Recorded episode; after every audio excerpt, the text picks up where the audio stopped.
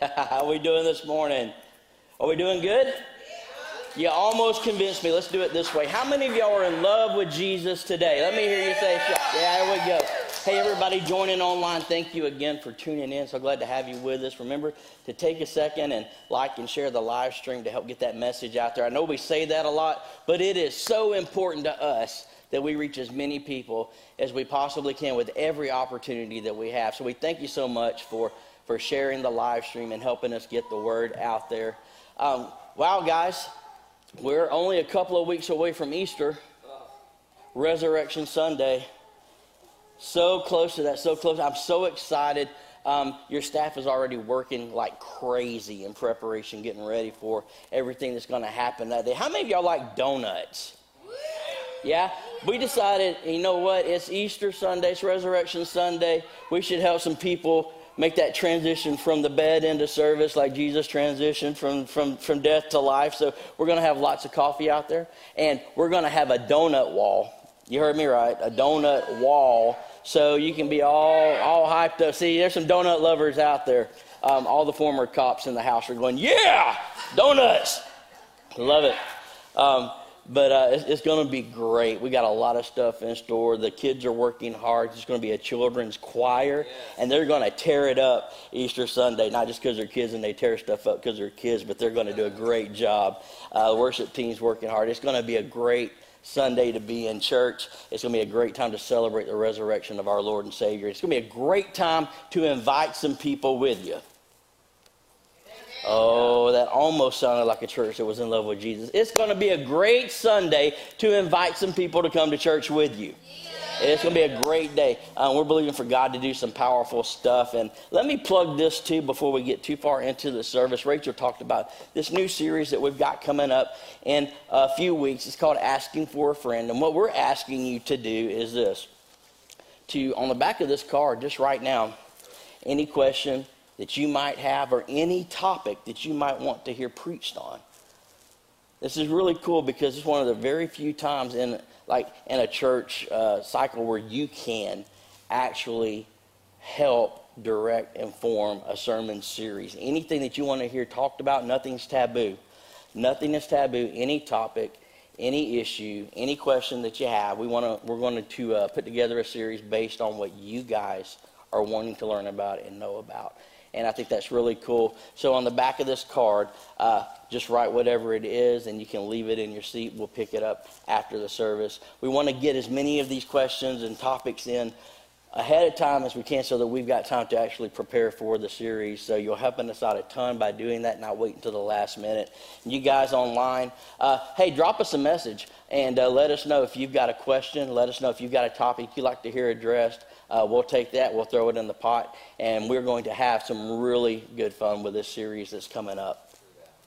Speaking of series, we're in a series right now called The Last twenty-four.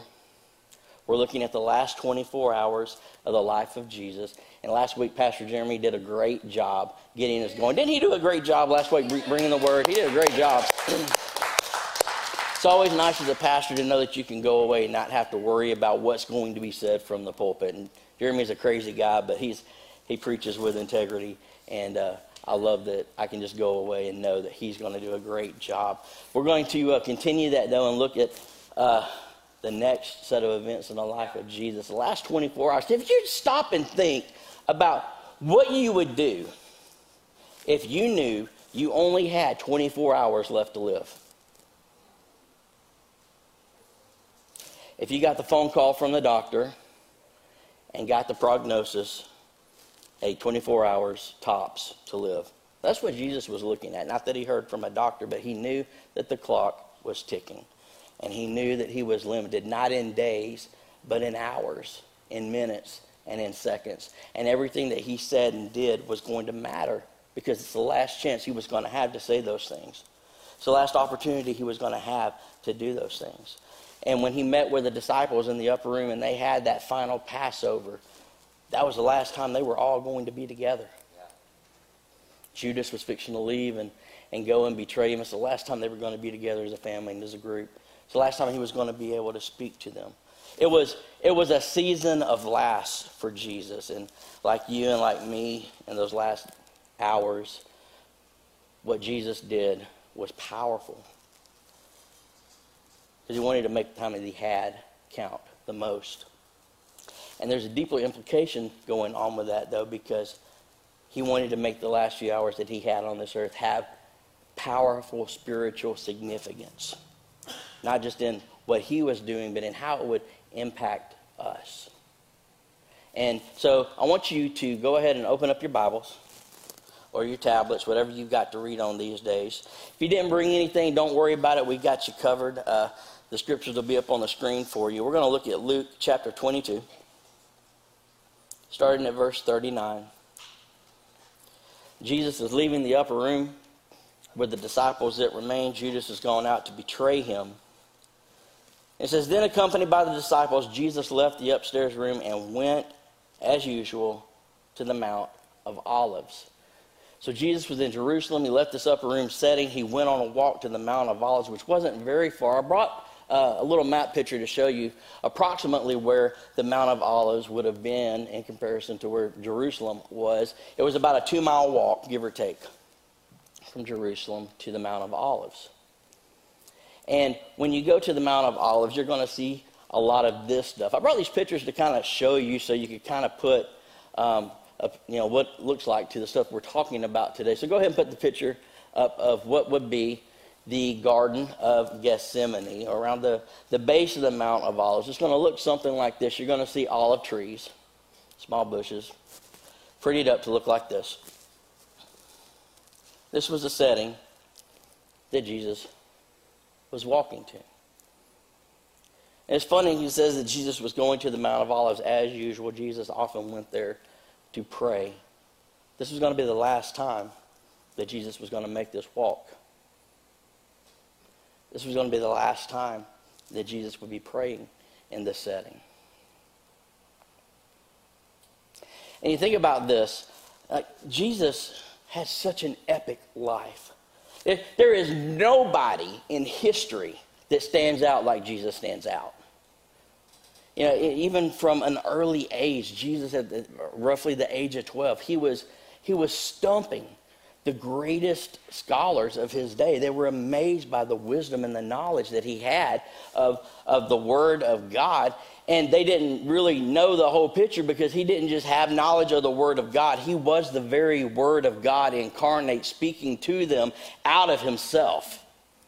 So it's real powerful when you think about it. Jesus was a guy who lived a powerful life used by God. He raised the dead. Jesus prayed over blind people, and their eyes opened up and they were able to see. Deaf ears were open. Lame people got up and walked away. Jesus was a walking miracle worker, the Son of God, one hundred percent God and one hundred percent man. You know, and then in his life, he did so many powerful things, he, even turning water into wine.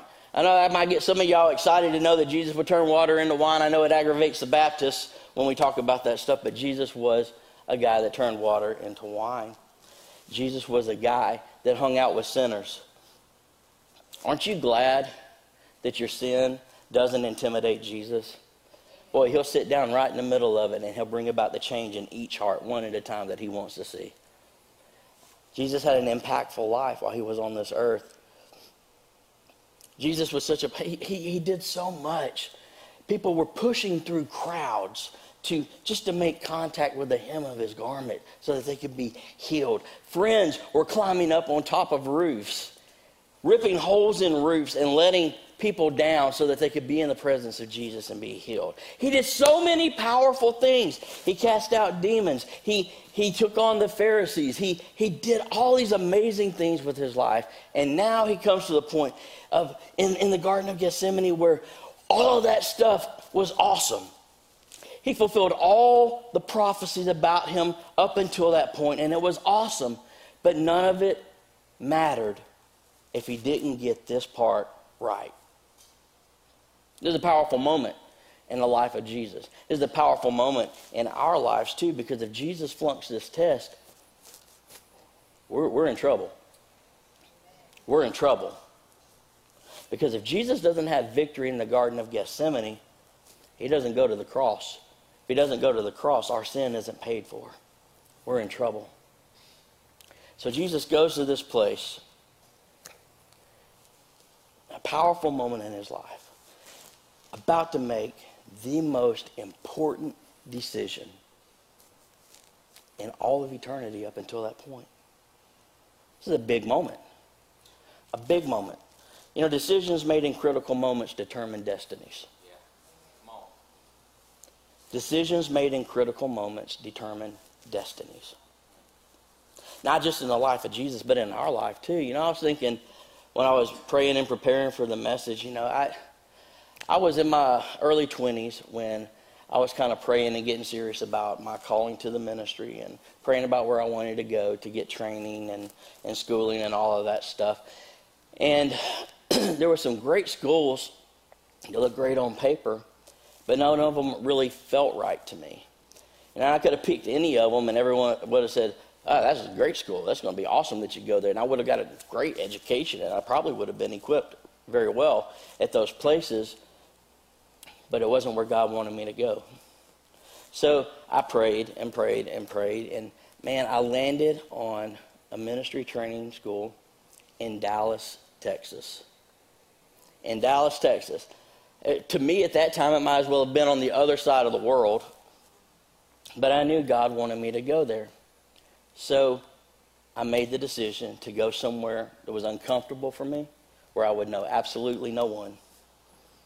Have no ties there at all, but I'd be talking about being a stranger in a foreign land. Man, they do things different in Texas. I tell you straight up, they do things different in Texas. They think they're, you know, uh, this. We'll, we'll be praying for the Dallas Cowgirls. They can't do everything right in Texas, but uh.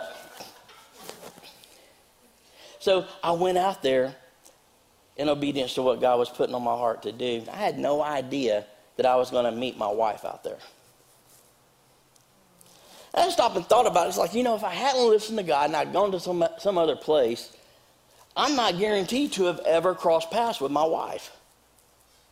I remember the church I was serving in, in the young adults group, when she walked in that first night because a friend of hers invited her to come to the service. She walked in and I was like, ooh, that right there. I, I need to get to know her. She walked in and I remember she had on this nice little business kind of suit with this cool little skirt thing going on, but she was wearing these black boots, and I was like, dang, girl, she looks good. And and uh, I kind of felt restrained from the from the Spirit to, to pursue her. So you know what I did? I listened. I know, I don't always get everything right when it comes to God, but I got that right, and I listened and said, you know what, that's not why I'm here. But man, she looks good. I didn't know what was in the cards for the future. And so I served and I was playing in the worship team there and I would preach every once in a while. And Kelly would come to the services and she told me that one service she looked up while we were, you know, just playing in the worship and all that stuff. And she looked at me and she saw me just playing and worshiping God. She said, God, it would be really cool if one day I could marry a man like that who has a heart to worship you the way he's worshiping you right now. Whew. Now, I know you would think her initial attraction to me would be all of this. I know. I know. But it wasn't. It was my heart to worship God that was attractive to her. And you know the rest of the story, man. We got together and got engaged and got married and all that stuff. But it wouldn't have happened if I hadn't taken the time to make the right decision in a critical moment in my life. Decisions determine destinies. Decisions determine destinies. Decisions determine destinies. They matter the most. And Jesus was about to make one of the most critical decisions in his entire life. And I want to go through this brief little block of scripture, and I want to see what we can dig out of this and what Jesus can teach us about making correct decisions and critical moments of our lives to keep us on track with where God is leading us. Y'all want to dive into this yeah. this morning? Yeah, you guys on. Online? Lean in and let's have some fun today. Matthew chapter twenty-six, starting at verse thirty-six. Then Jesus went with them to the olive grove called Gethsemane, and he said, sit here while I go over there to pray. He took Peter and Zebedee's two sons, James and John, and he became anguished and distressed. He told them, "My soul is crushed with grief to the point of death. Stay here and keep watch with me." Look at how Jesus is in this verse of Scripture. He says, the Bible says he became anguished and distressed. Anguished and distressed. He said, "My soul is crushed with grief to the point of death." Jesus was going through some stuff. He was processing some stuff. He was feeling a lot of weight in this moment. And the word that's used, or we get this interpretation of anguish and distress, it's a word called agonia. And agonia means a contest. And it means great fear. And if you put them together, it means to wrestle with great fear. Jesus was conflicted within himself because his emotions were going crazy in this moment. And Jesus was experiencing great fear. A couple of things I want to point out, because y'all are looking at me a little confused. I want to fix what's confusing you here in just a second. I know. Jesus, mighty Son of God, the Lion of the tribe of Judah, is experiencing fear.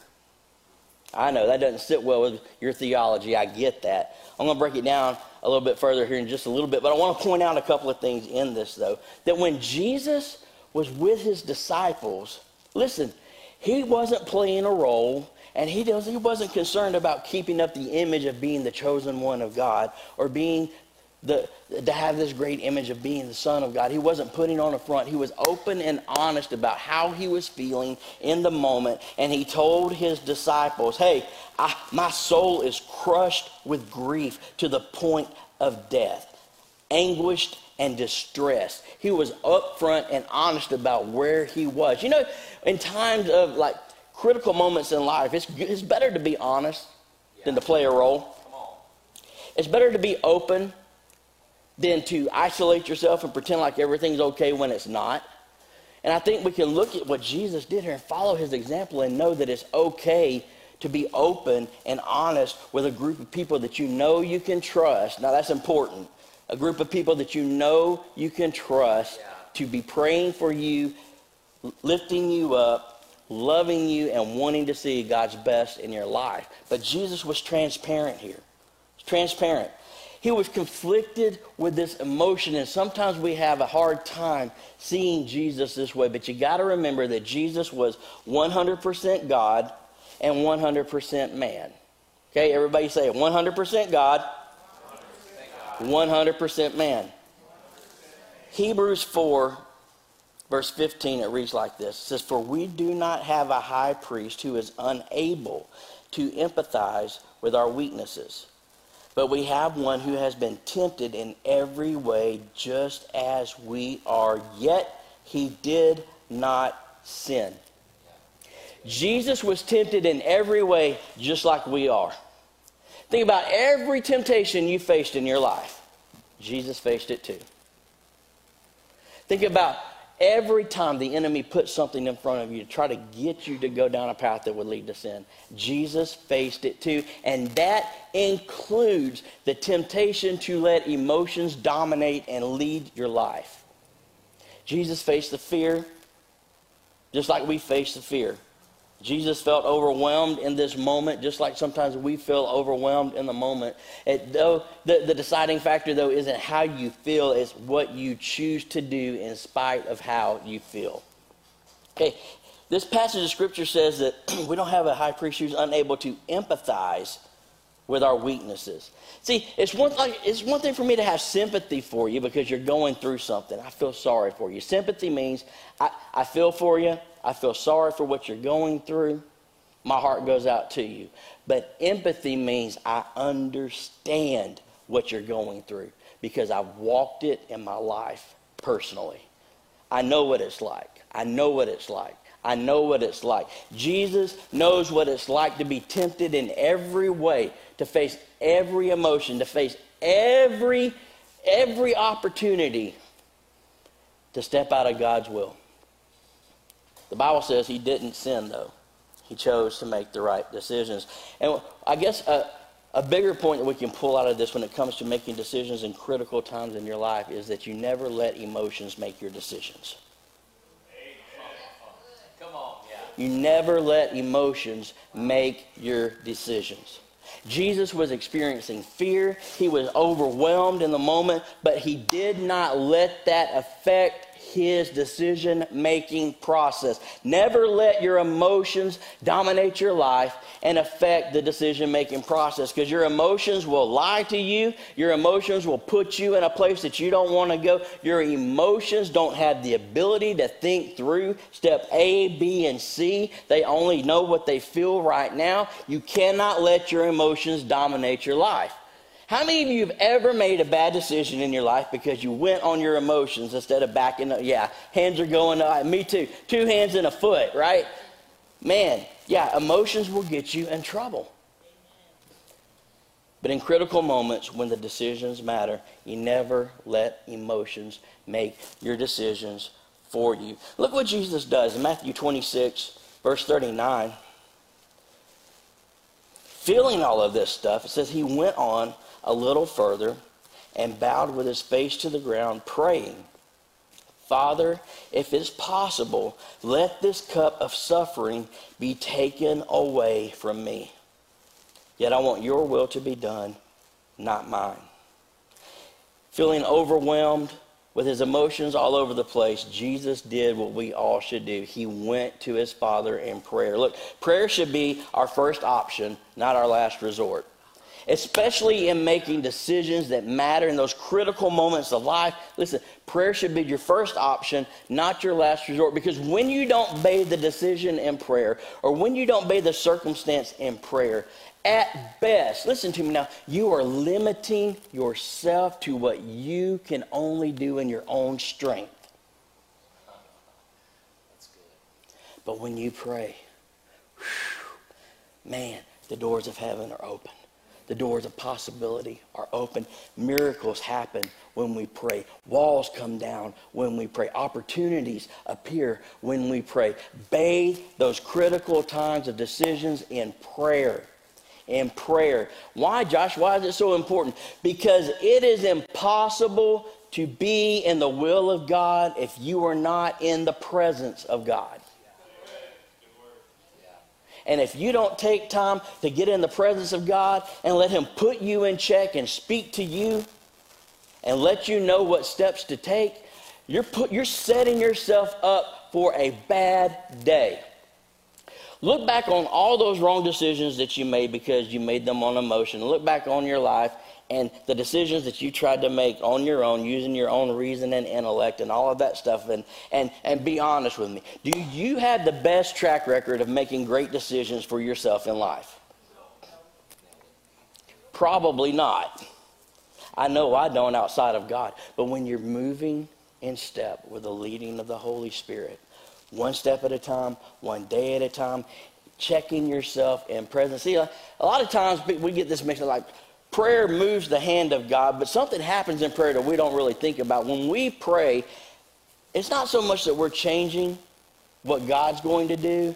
God does more in changing our perspective and our desires, and he lines us up with his will instead of us changing his will for our lives. Jesus goes straight to the closet of prayer. And he's honest here. Look at how he's praying. This is another. Jesus was honest in his prayer. This is, he didn't come to his Father and say, oh, Father, I come again before you in your presence as your Holy Son in front of these that you've given me to serve. And I ask you to change your mind about what I'm about to have to go through. Now he says, uh, hey, Dad, if it's possible, please let this cup of suffering be taken away from me. He was one hundred percent honest in his prayer. He said, Dad, I don't want to go through with this if I don't have to. But why was he freaking out? Why was Jesus conflicted in fear? Why was Jesus having to put himself in check? Why was he having to pray the kind of prayer that he was praying here, saying, God, if it's possible, let this cup of suffering be taken away from me? Because he knew what was fixing to happen to him. Okay, take Jesus out of the pages of the Bible and put him in real world today.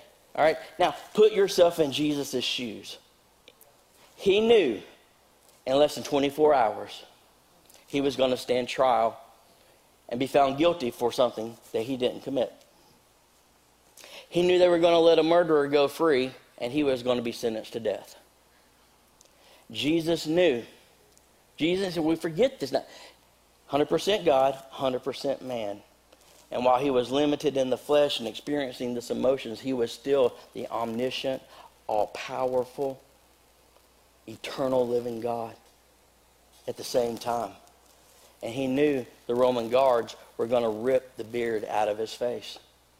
He knew they were going to take a crown of thorns about two to three inches, the thorns long, and shove it down on his head. He knew he was going to be beaten with rods. He knew the guards were going to beat him with their fists. He knew that he was going to get thirty-nine lashes with a cat of nine tails. You know what that is, right? It was a whip that the Roman guards used, but it gets its name cat of nine tails because it had nine thongs that would come out on the end of it. And in each one, they would have chips of bone or glass or pottery, stone, metal, so that when the whip was out, those nine strands would hit the person, and the stone and the metal would bite into the flesh. And when they pulled it out, it would rip out whatever it had gotten a hold of. He knew.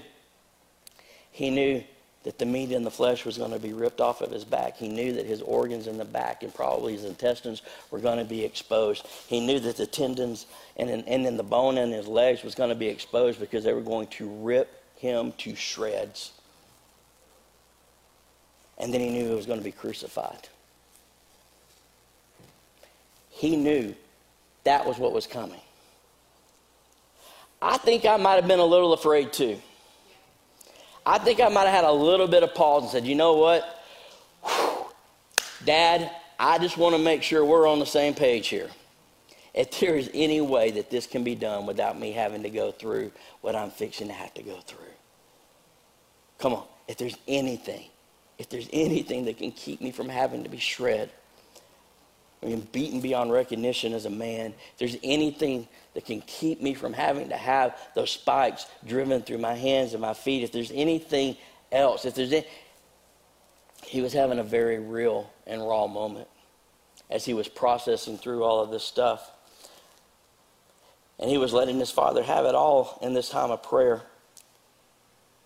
Prayer should be our first option and not our last resort, because we don't go into the closet of prayer, our emotions will dominate our decisions. If we don't go into the closet of prayer, our own intellect or our own what we think is best in the moment will dominate our decision-making process. It has to be bathed in prayer so that we can come into alignment with the will of God in the presence of God. You know, Proverbs says, there is a way that seems right to a man, but in the end, there's destruction and death. So Jesus knew where he had to go. Matthew twenty-six, we're going to keep reading. In verse forty, it says, Then he returned to the disciples and found them asleep. Yay, team. He found them all asleep. And he said to Peter, Couldn't you watch with me even one hour? And I was reading this and I'm like, why did Jesus call out Peter? All the disciples were asleep. Why did he single out Peter? You want to know why? Because Peter was the one talking the most smack beforehand. Peter was the one talking the big game. Lord, I will never leave you. I will never forsake you. I'm going to follow you to the end. I'm this. I'm going to do this. He was always making this big boast and talking this big game. And Jesus says, hey, big talker. Hey, Mister Big Pants. Couldn't you watch with me even one? Have you ever had a season of time that you went through where you were just going through it and life was pressing in on you and you were having to make some major decisions in your life and you looked to the people that you thought you could count on, that the people that talked the most stuff and said that they loved you the most and always promised that they would be there and they would never leave you, and you were going through that and turned around in a moment when you needed them the most and they weren't there? Man, me too. Me too. And Peter, Jesus is looking at Peter and he's like, hey, you couldn't pray with me even for one hour. And then, this is blows me away, in the middle of what he's experiencing, in the middle of all this pressure, in the middle of suppressing this emotion that's trying to drive him away from what his Father is calling him to do, Jesus takes a moment to teach his disciples. He says, watch and pray so that you will not give in to temptation. He's literally walking out what he's telling the disciples to do. He's in the middle of prayer, seeking the will of God so that he himself won't be led down a path of temptation. And Jesus is looking at his disciples saying, hey, while I'm walking through this, I'm going to teach you a little bit. Keep watch and pray so that you won't give in to temptation. The spirit is willing, but the body is weak. Then Jesus left him a second time and prayed, my Father, if this cup cannot be taken away unless I drink it, your will be done. And Jesus is getting a little more resolution in his prayer now. Then when he returned to them again, he found them sleeping. Go team. For they couldn't keep their eyes open. So he went away to pray for a third time, saying the same things again.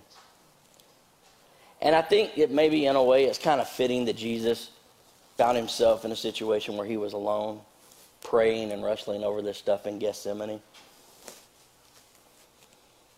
And the disciples just couldn't keep up with him. Because this was a battle that Jesus was having to fight and face on his own. So his emotions he was having to suppress, and he was the one having to come to just complete one hundred percent resolution with God's will for his life in that moment. This battle was different. It was different. Like Jesus had cast out demons and it was nothing because they just, they shook in his presence because they knew who he was. And Jesus destroyed religion and took on the Pharisees and, and, and just mopped the floor with them. Jesus faced temptation from Satan himself in the desert and overcame that. But this was different. Because before, Jesus was facing demons, and he was facing Pharisees, and he was facing people, and he was facing Satan himself. In this situation, though, Jesus was having to wrestle and contend with himself and put himself in check in a moment. Now, the biggest battle you're ever going to fight will be with yourself, especially in moments where the decisions are critical. The biggest battle you're ever going to fight is going to be with yourself.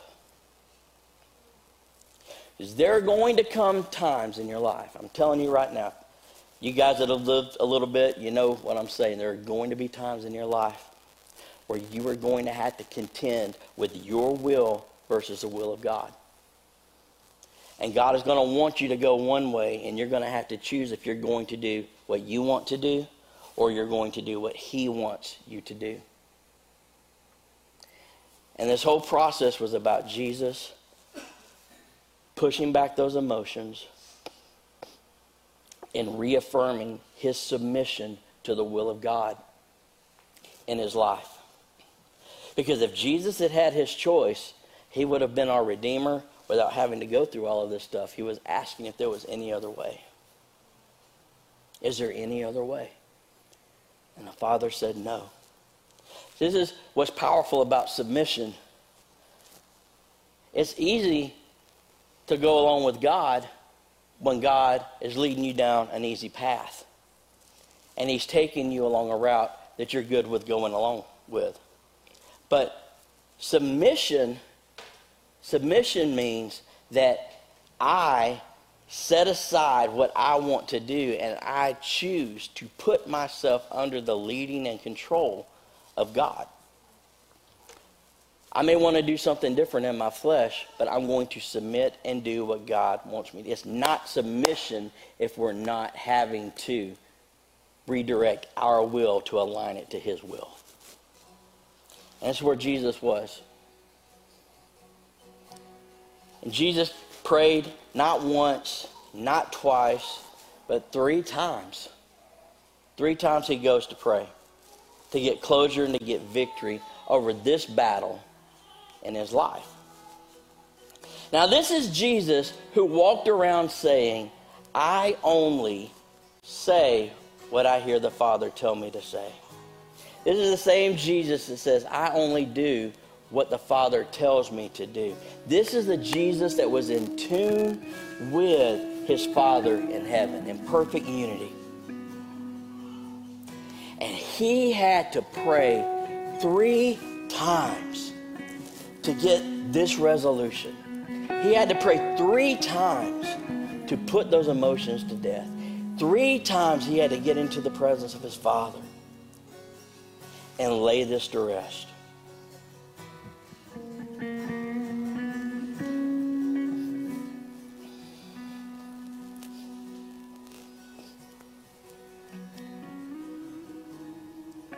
Now, sometimes we think that our walk with God is all sunshine and rainbows and, and happy times. And, and it's not like that, is it?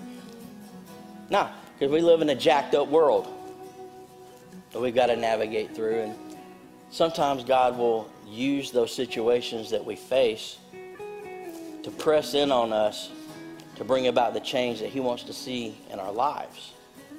James says, consider it pure joy.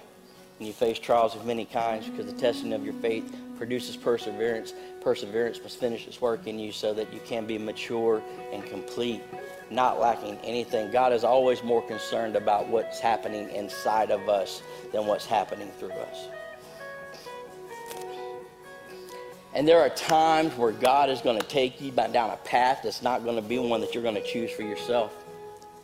You got to choose to submit to the will of God. You know, there are going to be times when you're going to wake up and you're not going to feel like serving on the team that you're volunteering in in church. So you got to set aside your will and submit to his will for your life. Amen? There are going to be seasons where you might not want to do what God is leading you to do, and you might want you to stay away from the relationship that your emotions are telling you to dive into. Because he has a plan and a purpose for your life, and that isn't it. Trust God to have something better.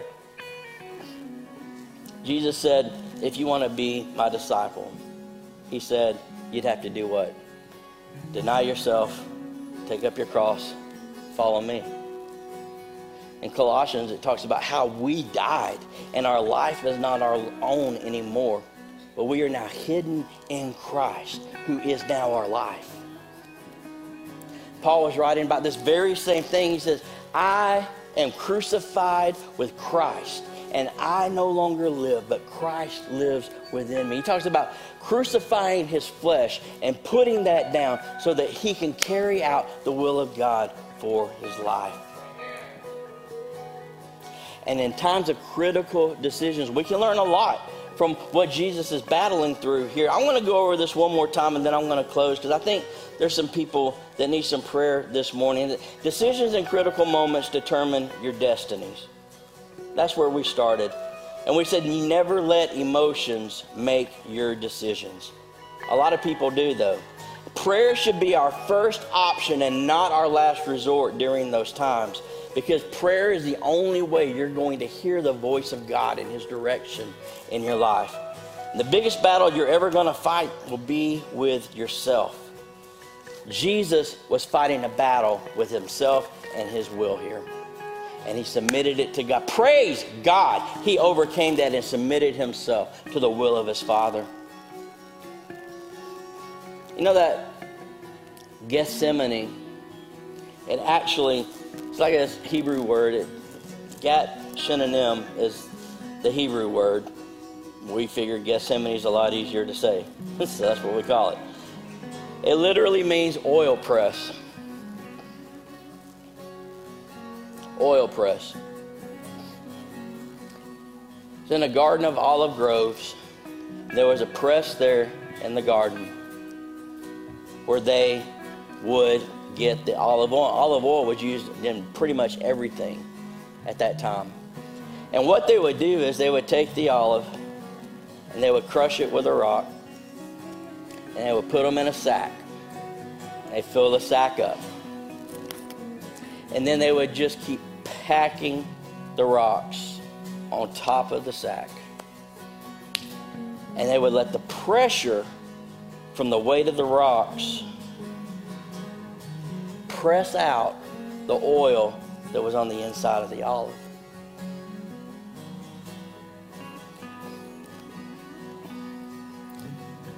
This is those moments of pressing, those critical times in your life where the pressure is on, that you really find out what's on the inside of you.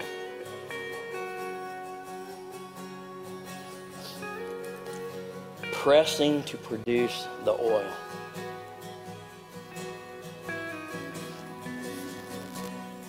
And I wonder if anybody in here this morning or anybody watching online might be in a season of life where you're feeling pressed, where you're feeling the pressure, where your emotions are all over the place and you're trying to figure out which way is up because you're walking through some storms right now and you're having to make some critical decisions that are going to determine your destiny. I want to pray for you this morning. Everybody bow your heads and close your eyes.